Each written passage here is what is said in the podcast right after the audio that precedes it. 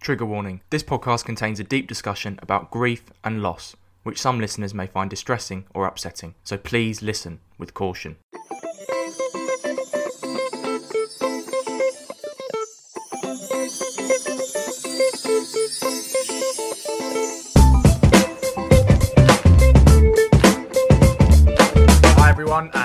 To another episode of Behind the Mic, a Vent music podcast series hosted by me, Freddie Cocker. Each pod, I check in with artists across different music scenes in the UK and beyond. I discuss their musical journeys, their artistry, and most importantly, the person behind the mic. My special guest for this episode of Behind the Mic Venters is Megan from alt pop band Amour. Given how good their music is, I was really surprised to learn Meg is still a university student, but even at this early stage of their career, they are doing amazing stuff. As part of Amour, they put out two tracks so far, and the sky really is the limit for them.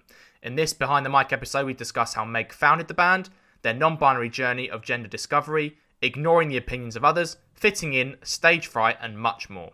Get yourself comfy and have a listen as I go behind the mic with Amour. Meg, welcome to Behind the Mic. Thanks so much for agreeing to come on the pod and have a chat with me. I was put onto your music by top lad and friend of the pod, Harry from Victors. So shout out Harry if you're listening, mate. First off, I cannot begin to imagine what you're going through as a uni student right now, but how was your Christmas and New Year? Did you manage to enjoy it at all? And how are you kind of feeling at the moment? Hello. Yeah, thank you, Harry, for getting us in touch. My Christmas was quite a, a short one. I only managed to get home quite late, so that wasn't fun and had to spend the Christmas with my auntie who thankfully let me go and stay with her because my parents are working throughout Christmas so I couldn't go and stay with them. But yeah, it was it was really lovely. Thank you. Excellent. When we spoke off air, my subconscious bias was expecting to talk to well, especially because when I listened to your music, it was so accomplished and had such high production values. I was expecting to talk to this 26, 27 year old person who was like really accomplished and had so much stuff like in the pipeline already. But then I spoke to you and you're a second year uni student. Do you get that a lot? And do you see it as a compliment for like how high your ceiling could be potentially for music? Yeah, I see it as a huge compliment. Obviously, I'm 20, nearly 21, and a lot of people are kind of, you know, shocked that me and my bandmate are, so young especially since I've become friends with a couple of people that are more experienced in the industry, like my friend Stephen from Blood Red Shoes. I met him because he was my neighbour in my last flat, so he's become kind of a little mentor to me. And him and his uh, friends that I met on his birthday were just a bit confused and shocked that I'm so young. But that confuses me because, you know, I don't really think of myself the same way as they do. So, yeah, it's a huge compliment. We've got that out of the way, Meg. Your journey is so interesting. I hope it will educate some of the listeners as well. So, shall we just get on with the show?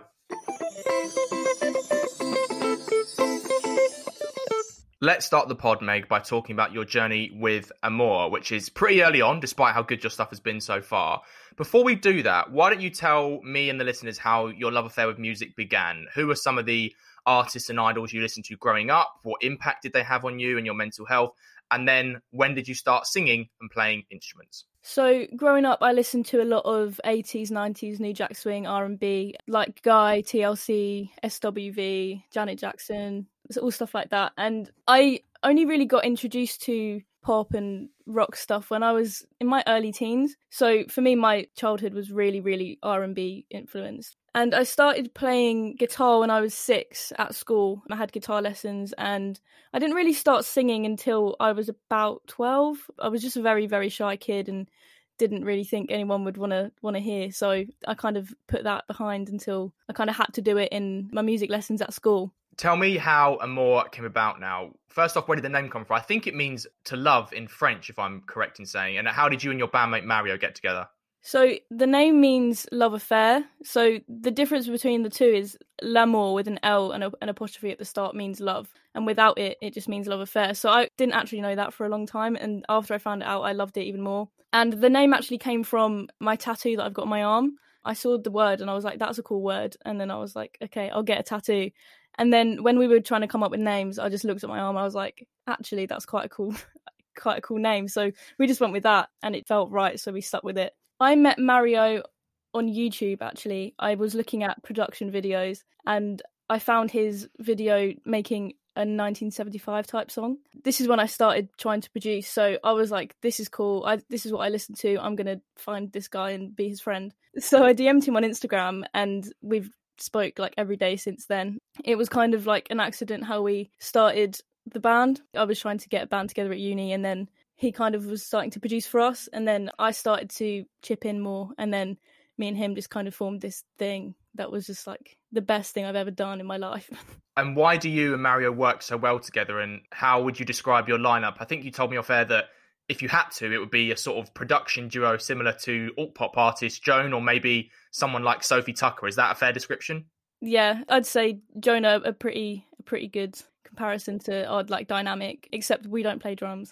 and for anyone who isn't aware of Amour Meg, how would you describe your sound? maybe the alt pop scene it might fit into more widely, and then the music you make? So essentially, we're a synth pop band, heavy synths, deep bass lines, you know, driving drums. Quite similar to, I'd give a few recommendations if, in case people don't know. The 1975, Muna, The Aces, Fickle Friends are all a lot of artists that we are heavily inspired by. So that's, I think, the alt pop scene from my perspective.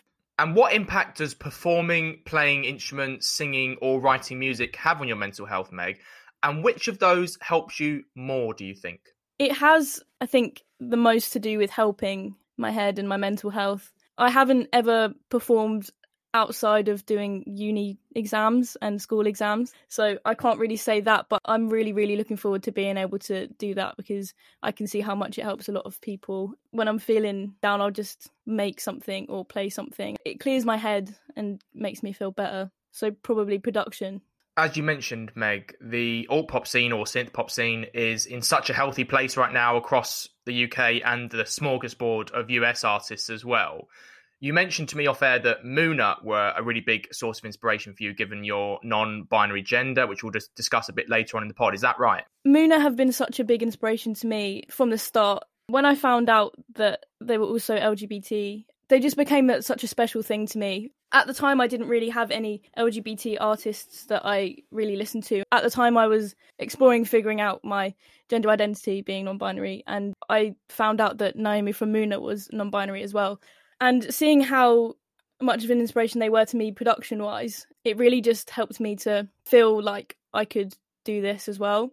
And seeing someone being able to look up to someone like that has just generally really really helped me in making music and you know feeling better about making it i guess. Whilst we're on this subject you were also quite keen to talk about the lack of non-binary producers in the industry as well meg and the work that still needs to be done for non-binary representation and female representation generally i would say. I believe you had a stat from the us that illustrates this point. Tell me what that is and why you're so passionate about it. Yeah so i found a stat from statista.com on a google search and it says that in 2019 only 5% of the producers in music industry were female and 95% were men. And obviously there's going to be a much smaller margin of that that are non-binary as well but i couldn't actually find a stat for non-binary producers. This obviously, in my opinion, doesn't really state the true amount of female producers. And I think it's good because a lot of people are now like searching for female non-binary producers to work with. So I think in the coming years that percentage will change quite a lot, which is amazing. And I'm hoping to be a part of that too. We're going to go into depth about your non binary journey later on in the pod, Meg. But just quickly on this, given your non binary identity and the fact that on appearance, some people may assume you identify as cis female. Have you experienced any stereotyping or assumptions made about you when you do tell people A, you're in a band, and B, are non binary? And how does that affect your mental health if they do? It's pretty much like 99.9% of the time, people will just assume that I'm female and call me she, her pronouns, which I can't really argue with them because from first assumption when you look at me you're obviously going to think i'm female. So it doesn't bother me too much at the start but obviously i'll tell them that i identify as non-binary and use they them pronouns. And if they can use them from now on and they do then it really really has a positive effect on my mental health because you know it's making me feel seen. But a bunch of times there's been people that haven't really made the effort to say the right thing and that really really really takes a toll because I've gone through the process of telling them which takes a lot for me to be able to do and they just haven't listened and it really really hurts when they don't do that. There's been cases where I've had to just cut people out because it's just been so long and they just haven't got it right. And they're like, well, it's fine. And I'm just like, no, this is my life. You need to respect it. But yeah, it's those times that make me feel really down. But people are getting right these days. There's exceptions, I guess, for me anyway, like family members. They're fully aware that I'm non binary and aware that I identify as non binary. But they've known me since I was born. So it's really, really hard for them to say the right thing. So, in a way, just in my personal experience, I don't really hear it when they call me she. And as long as I know that they're aware and, you know, they tell people that I identify as non binary and that I'm they, them a lot of the time, they just can't get it right. But I know they're trying and they know they, I know that they care about me and love me. So it doesn't really bother me as much with them. It's great to hear that you're cutting people out and doing stuff that's really positive for your self care as well, Meg navigating the scene so far, have there been any bands you've connected with who have supported you, been really receptive to your non binary identity? And is the scene an environment where you could be open about your mental health if you wanted to? Yeah, definitely. I think a lot of people like to categorize the type of music we make as soft boy pop. Um, I'll stand by that. I think if the only way I can, well, if the main way I can get my feelings out is by writing, why would I not want to put that into the world? You know, why would I not want to let people know that it's okay to feel the same way? Victors have been really, really supportive. They were one of the first kind of bands that I'd connected with on the internet, and they've been really, really lovely to me. And I don't really know anyone else, to be honest. No one knows me, knows who I am yet. Victors, they're my besties now. Let's talk about your somewhat short discography now, Meg. Hopefully, in a few more weeks and a few more months, it'll be a lot bigger. But your debut single is what we'll discuss first. It's called Just a Little. Can you tell me the story behind it? Did you have any nerves or anxieties before you put it out? And what was the reaction to it when you did? So, Just a Little has more of a dark side than I think the majority of people realise. It's essentially, you know, written from the perspective of somebody that doesn't really want to be in the world anymore and saying that they've tried to get away from it.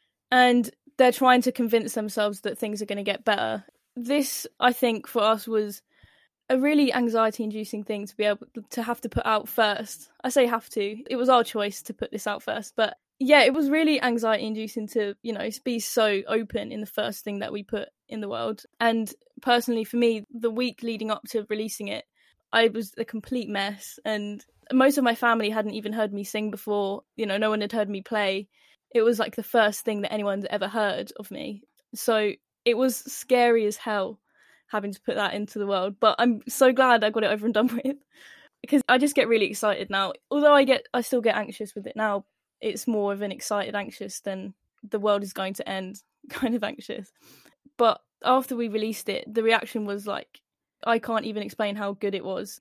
Everybody was sharing it. Everybody was saying they loved it. We got added to a couple of Spotify playlists, which was insane like Peach, which is my favorite playlist anyway. It was crazy that we got added to that. So yeah, the, the reaction was crazy good, and we are extremely, extremely thankful for that, and everybody making us feel really welcomed into the music industry. Your latest single, After Party, is the reason we're talking today. So thanks again, Harry, for posting it on his Instagram. It is an absolute banger. The slap bass in it is absolutely outrageous. Your vocals are so great and so smooth, and the production values are just absurdly good. That's probably the reason why we we had that chat at the start of the pod. Can you tell me about this single and what it means to you, Meg? As you also had a pretty big producer in the scene called Gigamesh remix it. Yeah, that Gigamesh remix is insane. When I first heard it, I could not stop crying. I don't know why. It's just when the vocal chops come in, it just makes me feel some type of way that makes me just sob. I love it so much some of my family work in the industry as well, and they managed to get the connection to Gigamesh. And he's my auntie's favorite producer, and we got in touch with him because of her. She influenced us to do that, and he was so down to do the the remix. So that was really cool. But the original song is my favorite thing that we've ever made, and yeah, I agree. The slap bass is is is my favorite part of the song it makes me feel really nostalgic and really when I listen to it I'm like yeah this is the type of music that I've always wanted to make. I'm really really really happy with how it came out. Wishing it got heard as much as just a little, but we'll get there. We'll get there. The single also got put on Alt Pop Darlings Hotel Apache Spotify playlist. Now, I know you're keeping your feet on the ground, but do these things all feel quite surreal or are you getting used to it now? Definitely not getting used to it. It was insane. I like did a little run around my bedroom um, my friend just tagged me in it and said, "Oh, your song's in this playlist," and I, I was like, "Oh, what playlist is this?" And I clicked it, and I was like, "Uh, what? How?" And then I, I tweeted.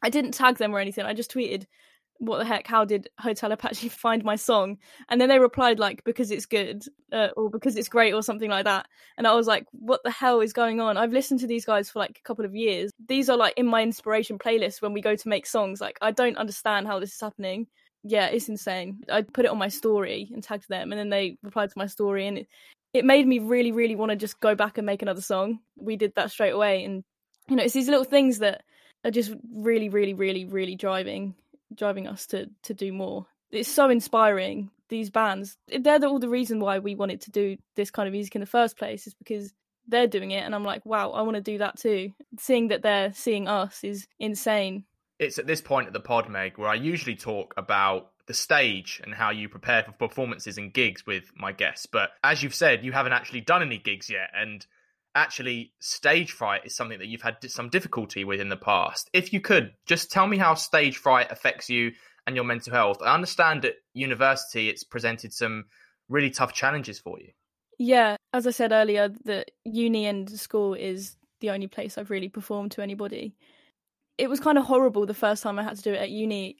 I wasn't ready, and it was our first lesson in in that module of the year, or first year of songwriting. And they were like, "Okay, so you have to perform this next week," or it was like a very short amount of time. They were like, "You have to do this song with these people you've never met before within seven days, and you have to organize it outside of uni yourself." And personally, I'm not a very social person. I was hoping uni would change that, but I think it's I'm the same. I'm the same. But I'm okay with that now.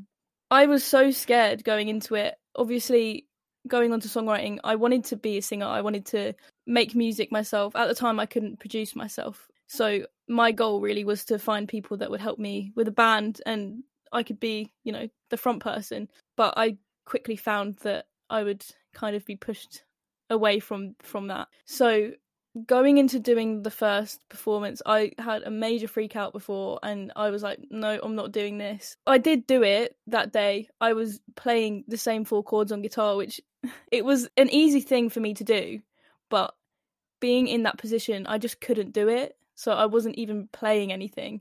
And then after the performance, we get feedback in front of everybody from the tutors at the back of the room. There was like three of them, and they were all like, "Oh, Megan, we couldn't even hear your guitar." And obviously, to me, I was like, "But I was playing."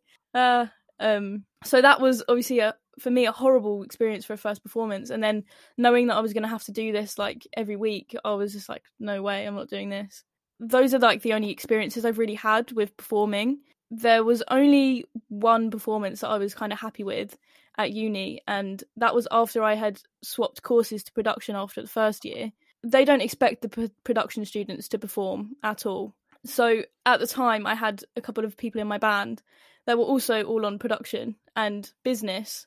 So they were really confused as to why there was no performance students on there. And we performed our cover of Pretty Great by Fickle Friends. And at the time, I was so excited because we had produced the cover ourselves and put that on online and people were really liking it.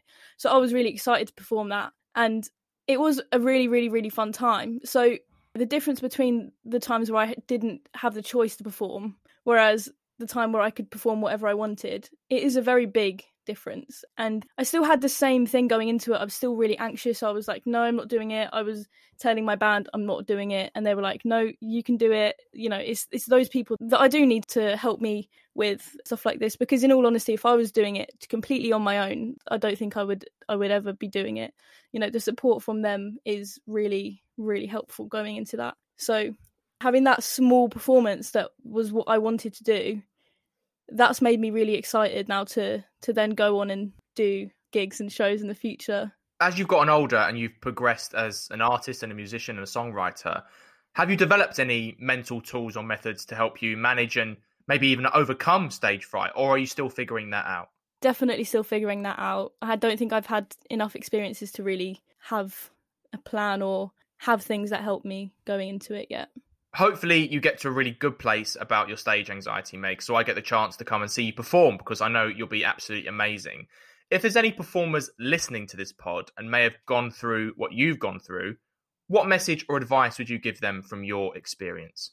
The first thing that comes to my head is it genuinely, I know you're thinking it, but it is not the end of the world. If you get something wrong, it's fine. If it goes perfectly fine, again, it's fine.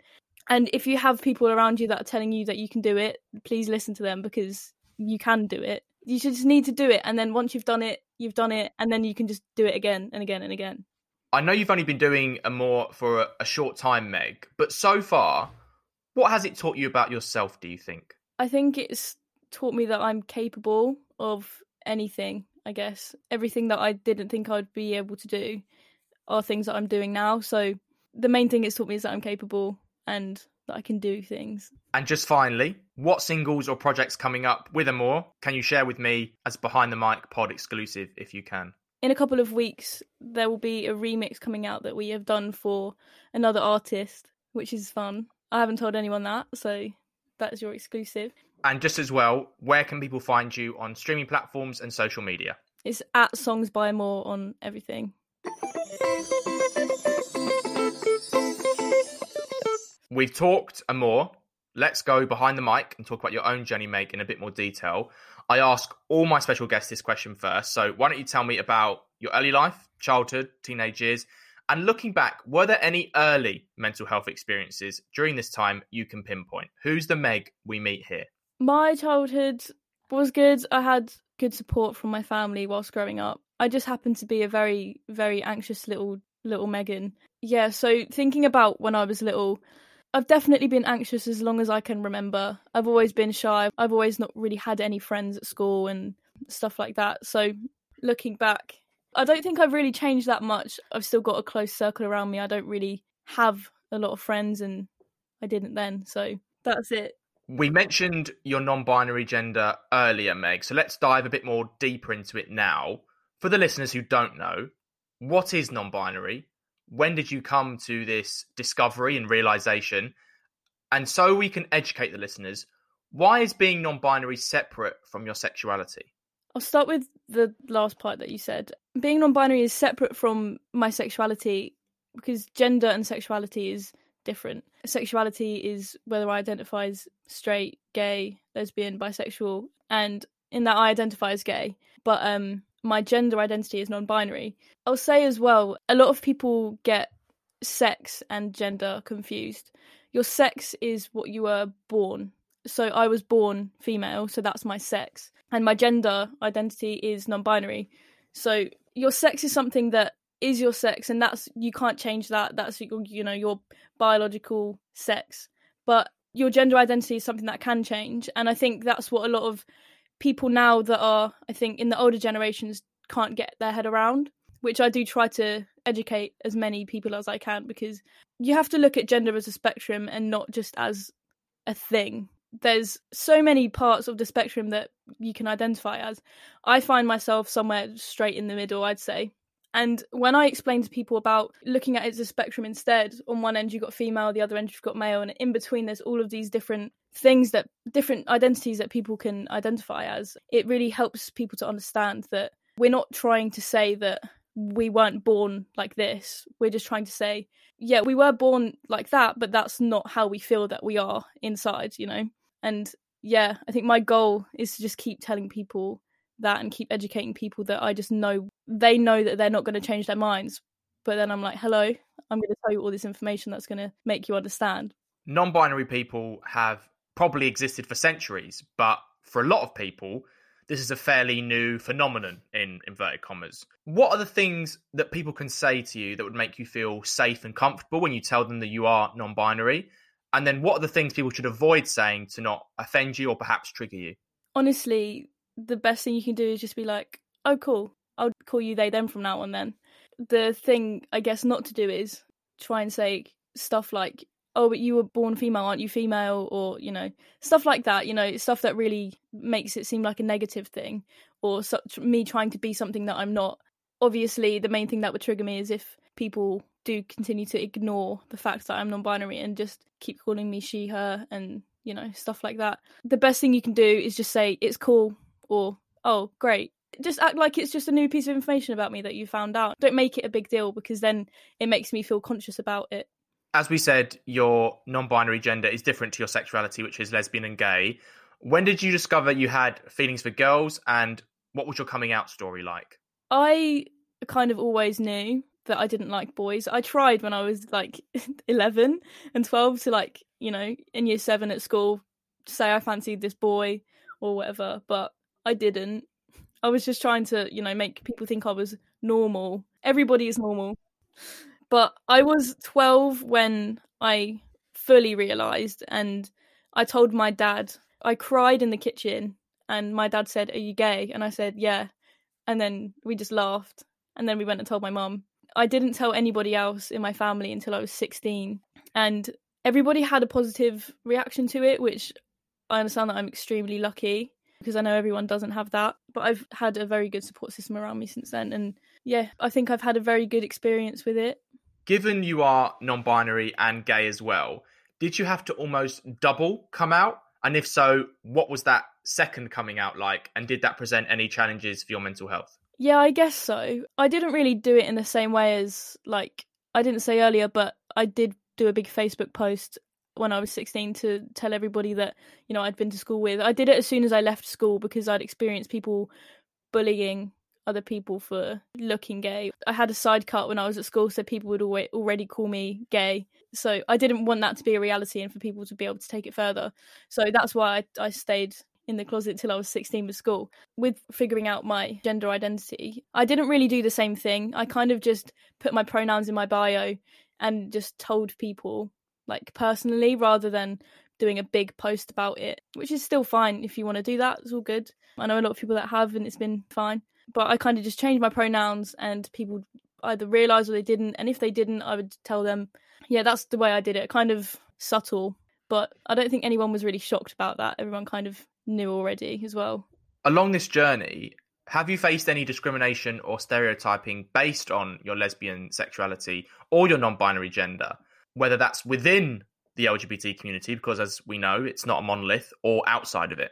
Yeah, right now I live in Brighton and I feel so accepted and I haven't faced any discrimination towards me at all, which is so freeing and makes me feel like I can breathe when I leave the house. But my hometown, I can't really go anywhere with, for example, with my girlfriend without people, you know, giving us dirty looks or shouting things at us. It's usually grown men that say things. You know, there's obviously people that are always just going to be like that. And I just think back where I'm from, it's literally every time I leave the house, and you know, that's why I don't live there anymore. It really, really, really hurts when someone shouts something at you. It's usually really, really sexual stuff as well. It's not just them shouting out like gay or something like that. It's really hurtful words, and I honestly don't understand how people can do it.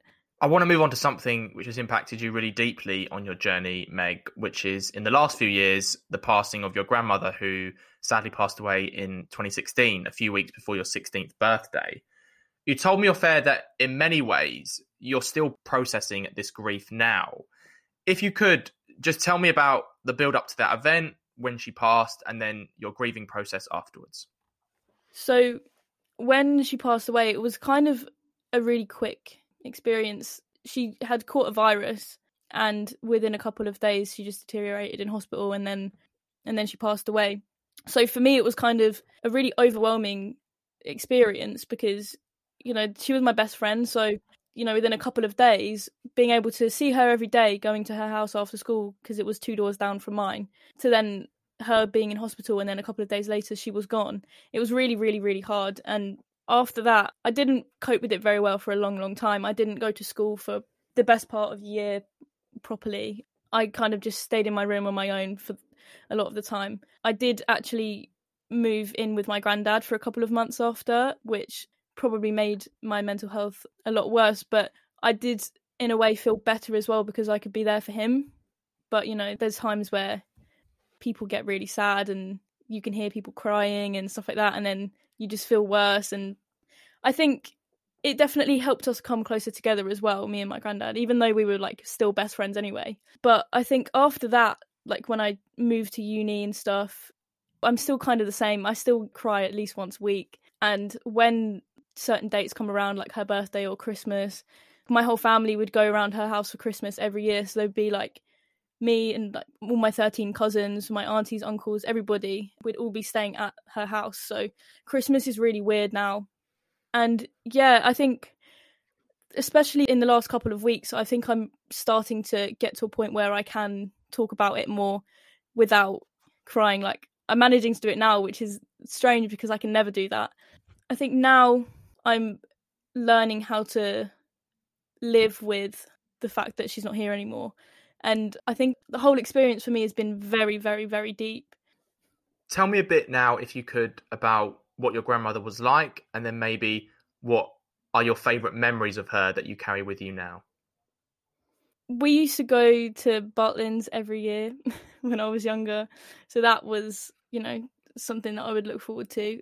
And my granddad's a runner, so me, my nan and granddad would go around different parts of the UK when he does marathons and half marathons and stuff. It would usually be me and her like sitting eating chips at the beach, waiting for him to finish running, going shopping whilst he's doing that, you know, stuff like that. Is that's the main things that I miss. And every weekend we'd go to the local shopping centre and get a cheese scone and a cup of coffee. And it's those little things like now I can't really walk past that little cafe anymore and be like, okay. And they changed the whole interior of that as well. And after they changed it, I was like, how dare they do that to this cafe that we'd go to all the time? She was there for everybody and she was someone that didn't take any bullshit from anybody. She would just, if you needed something, you go to her, she'll sort it out or whatever. She she's just really amazing. We often say on this pod, Meg, that grief is so complex and multi-layered that in some ways it's more stigmatized than mental health. Is that something you agree with from your experience? And if so, in what ways? I think I can agree. Yeah. I think where people go through grief in very different ways, I think a couple of people expect people to be okay a lot sooner than they are. In my experience, I've had people that have lost grandparents and they weren't really that close to them, whereas I literally saw mine every day and we were besties. So for me, it was really, really hard, and for them, it wasn't. So it was hard for them to understand why I was so upset about it and like grieving so much. So in that way, I think there's less people that understand it in the same way as you to be able to tell you that they're there for you and help you through it in the same way as when people suffer with their mental health. Like you said there, Meg, there is this grieving ticking clock that people put on other people when it comes to the grieving process. Why is that the wrong approach? And how should people handle it when someone's grieving and have those important conversations? Because we can't brush it under the carpet, can we? No, of course. I think the best thing that you can do is just be there for someone and let them cry to you if they want to cry and let them just grieve how they want to grieve. I think for me, a lot of the hard part of the grieving process has been me being on my own. A really, really good thing that's helped me is, you know, close friends and my girlfriend really helping me and just hugging me whilst I'm like really, really emotional. The best thing you can do is just be there I understand it was because of the impact that losing your grandmother had on you, Meg, that you sought out your GP and you were diagnosed with depression and also generalized anxiety disorder aged 17, which is GAD for sure. Now, it's a bit more severe and different to just pure anxiety. How did you feel after you were diagnosed, and how does anxiety and depression impact your mental health? After I was diagnosed, I kind of felt a little bit of relief that someone was telling me I'm not going insane and I've been dealing with this since I can remember. So it does take a massive, massive toll on my mental health because I'll go to do something and I'll feel so anxious to do it, or going places, doing things, meeting people. In terms of like music stuff lately, I've experienced being way too anxious to go on like a Zoom call with someone to do a session and stuff like that. And it's really, really, really annoying because it does stop me from going places sometimes. And there's a lot of opportunities that are missed. And then that makes me feel worse because my brain tells me, why did you not do that? You're stupid. And I just have to tell myself that I'm not stupid and it's fine that I feel this way. It was at this point, Meg, that you saw professional counselling treatment, which was a bit mixed to say the least. Everyone's experience with therapy is unique and some people can have good experience with therapy and some people can have bad experience with therapy. Can you tell me about your experiences here and why these two counselors you had didn't work out for you? When i was diagnosed with anxiety and depression i the first thing they said is you're not doing medication, you're going straight to a therapist. So I was like, okay, listen to them because it's you know what they suggested the best thing for me to do. So I was like, okay.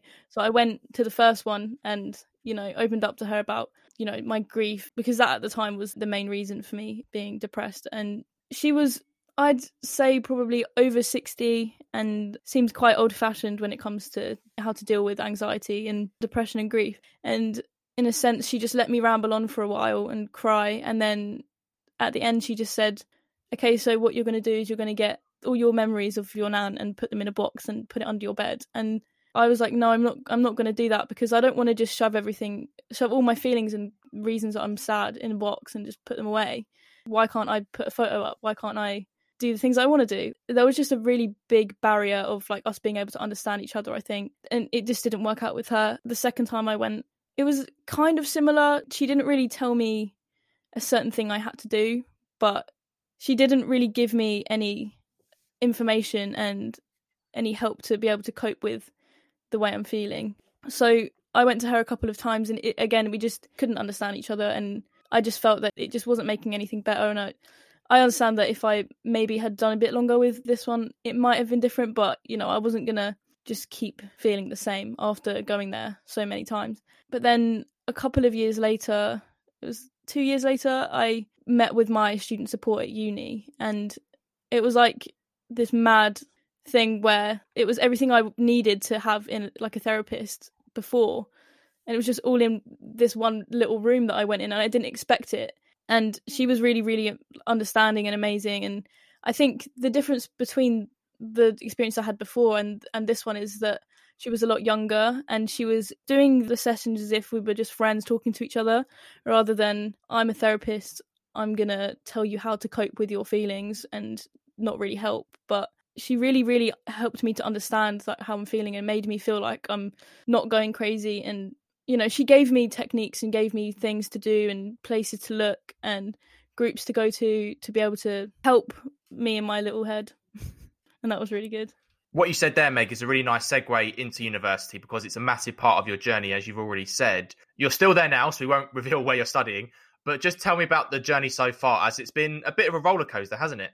Yeah, I'd say so.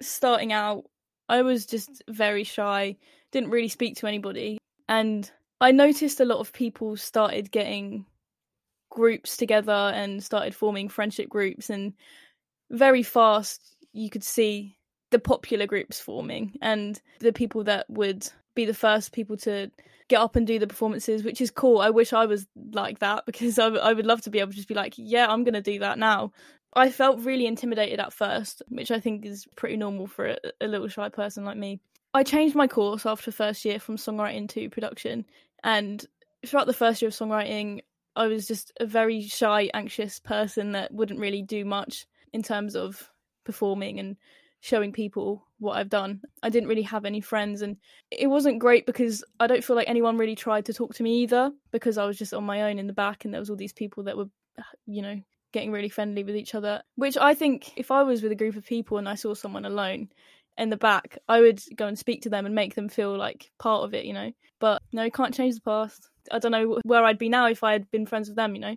After I changed my course, I went on to production and everybody in my class was male and again, I felt really intimidated because I was the only person that wasn't male in there.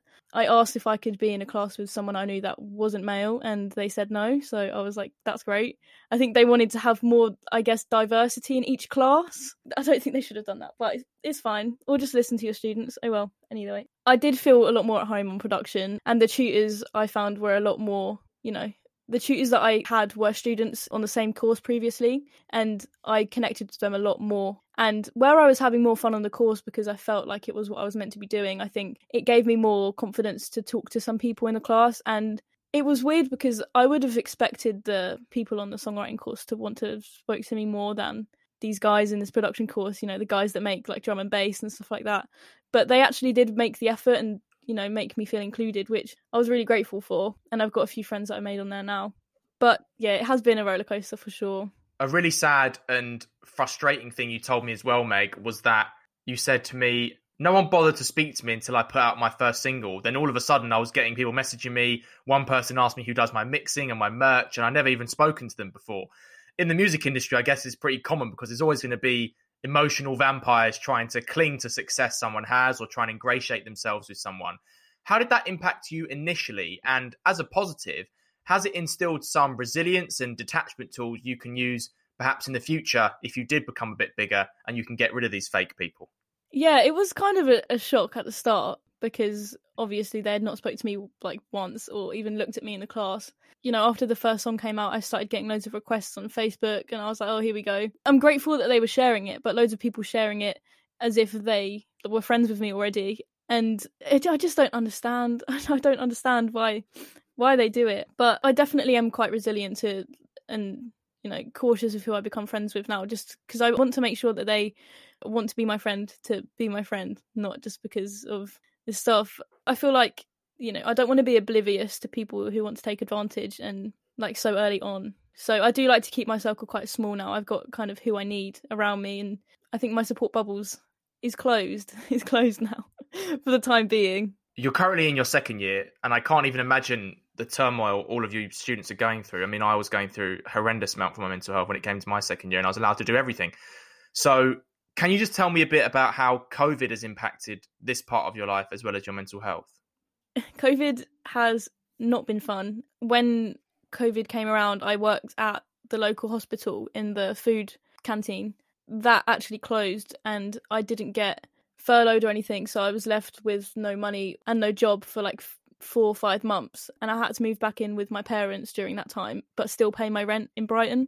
And it was the kind of time where I don't get much student loan because my parents on paper earn, too much. But they were also in a position when they couldn't help me pay my rent either. So I was kind of just in this big rut where I wasn't getting paid from work.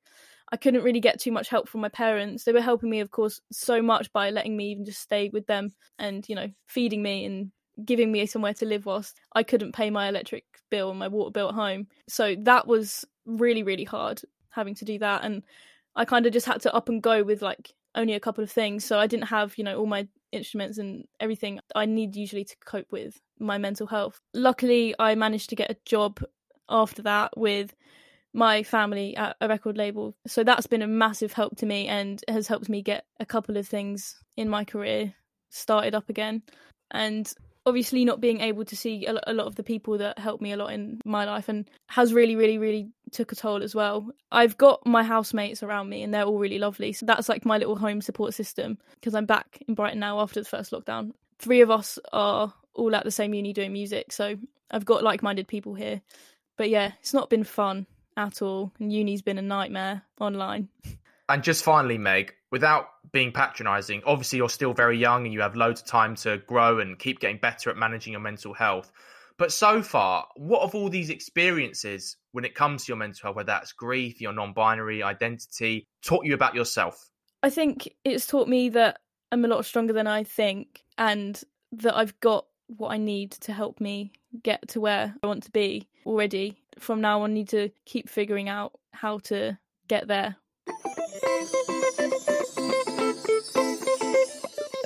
Our final topic of conversation, Meg, and it's one I try and have with all my special guests, is a general natter and chat about mental health. So, firstly, and at time of recording, we are in very weird and unfortunate circumstances. But how would you say your mental health is at the moment, pal? At the moment, I think it's going okay. It's going okay. About two weeks ago was the anniversary of my nan's death, so I've been a bit weird lately. But you know, I'm feeling better and everything's good right now. So yeah, I'm good. What things in life do you find that trigger your mental health? So this could be things people might say to you, could be a sound, could be a sensation, could be a social environment. What can you tell me here? Something that at the moment is really, really hurting my brain is lots of noise at once. I find that I'm, I just keep getting really panicky if I'm in the room where I live with five other people. Say we're all in the kitchen at the same time, it gets a lot for me. I have to kind of remove myself from the situation. That's the kind of thing that's really getting to me at the moment. And also, Meg, what tools and methods do you use in your own life to improve your mental health or help you feel better? Which ones have you found that have worked, maybe, and which ones that you've tried but haven't? Playing music, making music, putting on my headphones and just muting the world whilst I've got something I enjoy in my ears. That is the one thing I do when I'm feeling anxious, that's the thing that helps me the most. Honestly, this might be a bit of a weird one, but I keep cooking a lot and it's making me feel a lot better. And like cooking for people for just no reason, it clears my head and just anything creative. I feel like you can count making food into being creative because you know you're creating something, but doing anything that I have to do physically or listen to. The thing I think that doesn't really help is being around people when my head's in a bit of a rut. I mm. find I get quite, I guess, short and frustrated quite easily. So I don't really like to be around people when I'm feeling like that because I don't want them to think I'm, you know, being moody with them and stuff like that because I'm not. I'm just, I'm just getting a bit muddled in my head. That's all. Can you tell me about the first conversation you had with someone about your mental health? Who was it with? What impact did it have on you? And how did you feel afterwards? Did it feel like a big moment and a, a weight had been lifted, or something insignificant and normalized? It did feel like a weight was lifted, I think.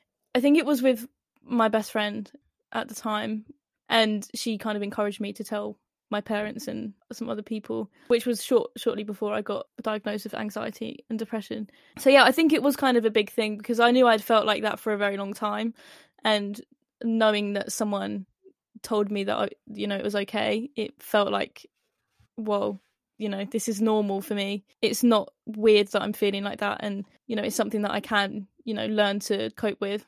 And just finally, Meg, what more do we have to do, do you think, to ensure people from all backgrounds, all genders, all sexualities feel comfortable and safe in opening up about their mental health issues or their mental health if they want to? I think just making people aware that you understand or that you're there for them if they need someone to talk to or to listen.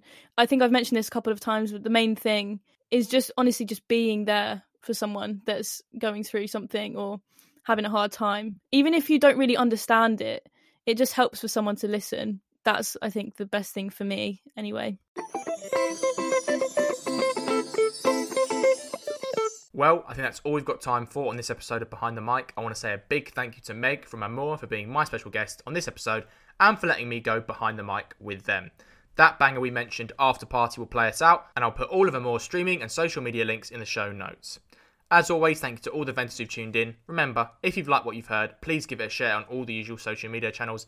Tell your friends or work colleagues about it. Or if you're feeling generous, write us a review and give us a rating on Apple Podcasts and support our Patreon at www.patreon.com slash venthelpuk. Stay tuned for the next episode of Behind the Mic, and remember, it's always okay to vent.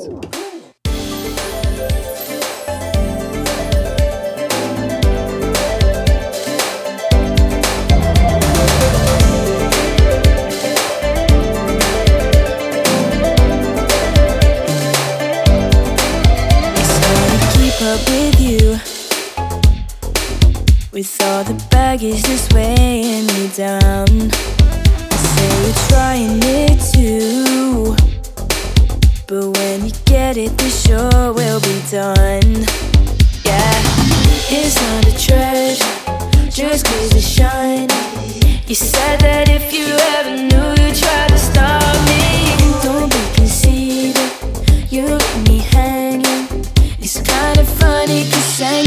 how you found me.